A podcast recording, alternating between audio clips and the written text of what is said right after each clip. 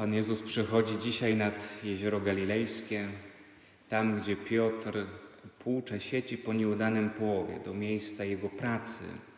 To musiała być Becajda, bo właśnie stamtąd Piotr i jego brat Andrzej, obaj byli rybakami, właśnie mieszkał i pracował.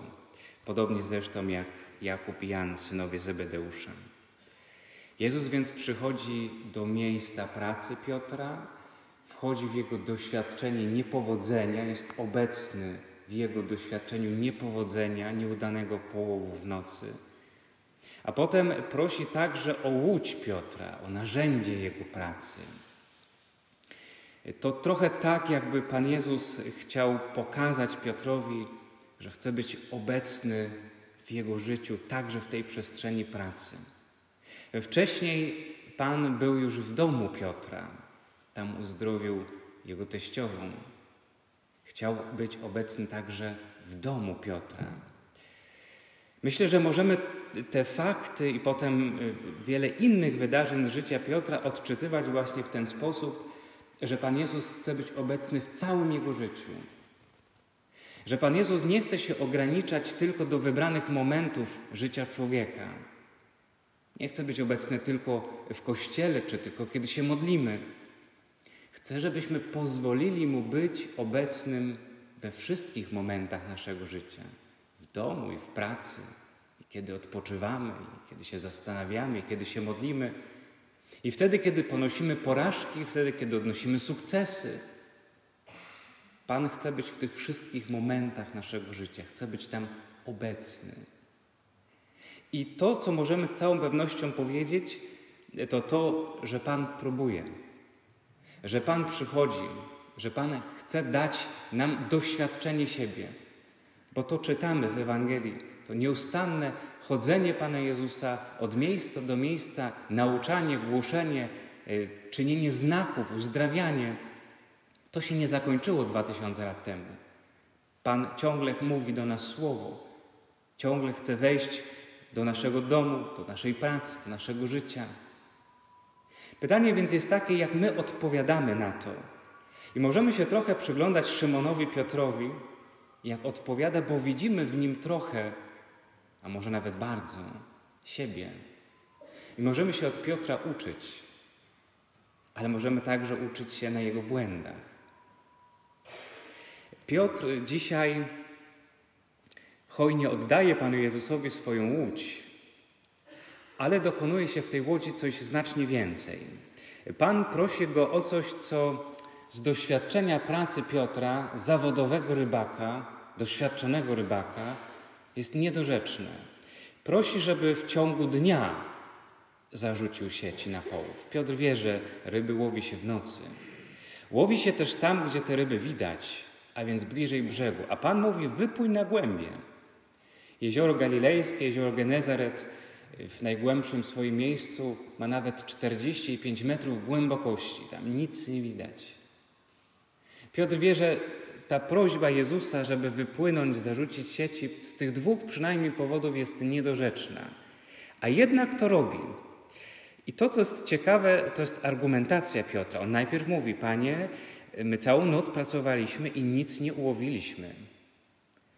Więc to jest bez sensu. Ale na Twoje słowo zarzucę sieć. Na Twoje słowo.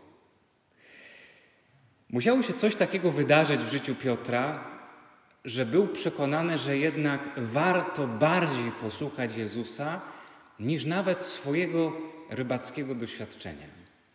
Bardziej posłuchać Jezusa, słowa Jezusa, niż swojego przeświadczenia, przekonania. Co takiego się wydarzyło wcześniej? Być może to, co się wydarzyło w domu Piotra, kiedy zobaczył, jak Pan uzdrawia teściową. Zobaczył w nim kogoś więcej niż zwykłego nauczyciela. Może się wtedy zdumiał, ale może to było takie małe zdumienie. Dzisiaj, kiedy dokona się ten cudowny połów, ten nieprawdopodobny, niemożliwy z racjonalnego punktu widzenia połów, Piotr będzie tak zdumiony, tak y, zadziwiony tym, że jedyne, co będzie w stanie wtedy zrobić, to, to paść do nóg Jezusa.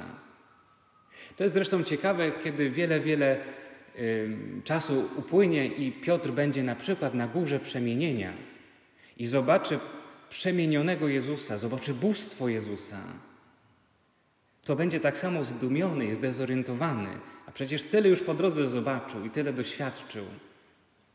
I znowu padnie i znowu nie będzie wiedział, co powiedzieć, i tak jakoś bezradnie wtedy zaproponuje rozłożenie tych trzech namiotów dla Jezusa, Mojżesza i Eliasza. Kiedy się przyglądamy Piotrowi, jego y, rodzącej się, a potem rozwijającej relacji z Jezusem, jak widzimy, jak on jest na drodze wiary, to widzimy, że na tej drodze wiary są momenty zachwytu, są momenty zadziwienia, ale są też momenty, w których Piotr jest dezorientowany. Są momenty, w których Piotr nie rozumie, co Pan robi i mówi. Są momenty, w których nawet upomina Pana Jezusa, jak wtedy, kiedy Pan zapowiada mękę i śmierć. Ma swój pomysł. Chce Panu Jezusowi powiedzieć, może jednak lepiej byłoby po mojemu niż po Twojemu. Jest taki moment w życiu Piotra, w którym zawodzi, w którym się zapiera, wypiera tej relacji, tej więzi, tej wiary, którą tak budował z Jezusem mozolnie przez tyle lat. I jest znowu taki moment po zmartwychwstaniu, tak bardzo podobny do tego, który dzisiaj słyszymy. Kiedy Piotr znowu jest zdezorientowany w swoim życiu i idzie, idzie do tego, co umiał robić najlepiej. Idzie do swojej pracy, idzie znów łowić ryby. I wtedy spotyka zmartwychwstałego Pana, kiedy jest w łodzi i zarzuca sieci, a Pan mówi z drugiej strony. I sieć znów się wtedy zaczyna rwać. I Piotr sobie wtedy uświadamia, przecież to jest Pan.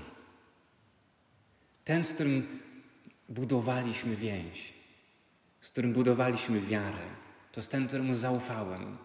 Znów go zobaczyłem, znów go doświadczyłem. Opowiadam o tym, bo spróbujmy sobie przypomnieć, kiedy tak słuchamy tej relacji Piotra z Jezusem, przypomnieć sobie różne sytuacje naszego życia. I te, w których się zachwyciliśmy Jezusem, zdumieliśmy się, że On rzeczywiście działa w naszym życiu, że jest obecny. I te, w których musieliśmy podejmować albo mierzyć się z różnymi trudnymi decyzjami, wydawało nam się, że pójście za Ewangelią to nie jest ta droga, wolelibyśmy inaczej. I może się wadziliśmy kłóciliśmy z Bogiem, nie zgadzaliśmy z Nim.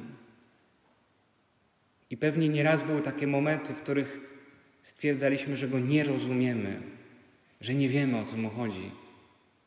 I pewnie były takie momenty i są, w których zawodziliśmy, w których się wypieraliśmy wiary, w których zdradziliśmy, zgrzeszyliśmy.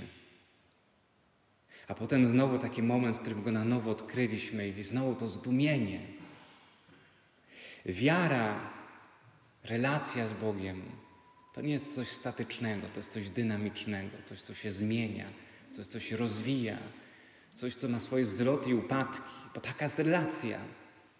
Niepozbawiona emocji, niepozbawiona momentów zdumienia i rozczarowania. Spróbujmy tak popatrzeć na naszą więź z Bogiem. Spróbujmy się dzisiaj zapytać, może pomyśleć, przypomnieć, kiedy byliśmy ostatni raz zdumieni, zachwyceni, zauważeni przez Boga. Kiedy po raz ostatni zaprosiliśmy Go, żeby był z nami także w pracy, żeby był z nami w naszym domu rodzinnym kiedy Go zaprosiliśmy, kiedy nam było trudno, czy w ogóle kiedykolwiek zaprosiliśmy, kiedy ponosiliśmy porażkę? Czy byliśmy na Niego otwarci, kiedy nam się udawało, czy sobie przypisaliśmy ten sukces? Kiedy słuchamy Ewangelii, nie słuchajmy jej jako zapisu rzeczy minionych. Słuchajmy jako opowieści o nas. Czy my dzisiaj, w tym momencie życia, w którym jesteśmy, Jesteśmy zachwyceni Bogiem. Mamy przekonanie o mocy Jego słowa, o Jego obecności na tyle, że gotowi jesteśmy, tak jak Piotr, pójść Musiał, musiał to być moment wyjątkowy, ten połów ryb. Że Piotr, kiedy wrócił na brzeg, zostawił wszystko i poszedł za Jezusem. Zobaczył, że w pójściu za Bogiem, za Jezusem jest największa wartość, że warto wszystko na to postawić. Oczywiście on jeszcze wiele razy popełni błędy.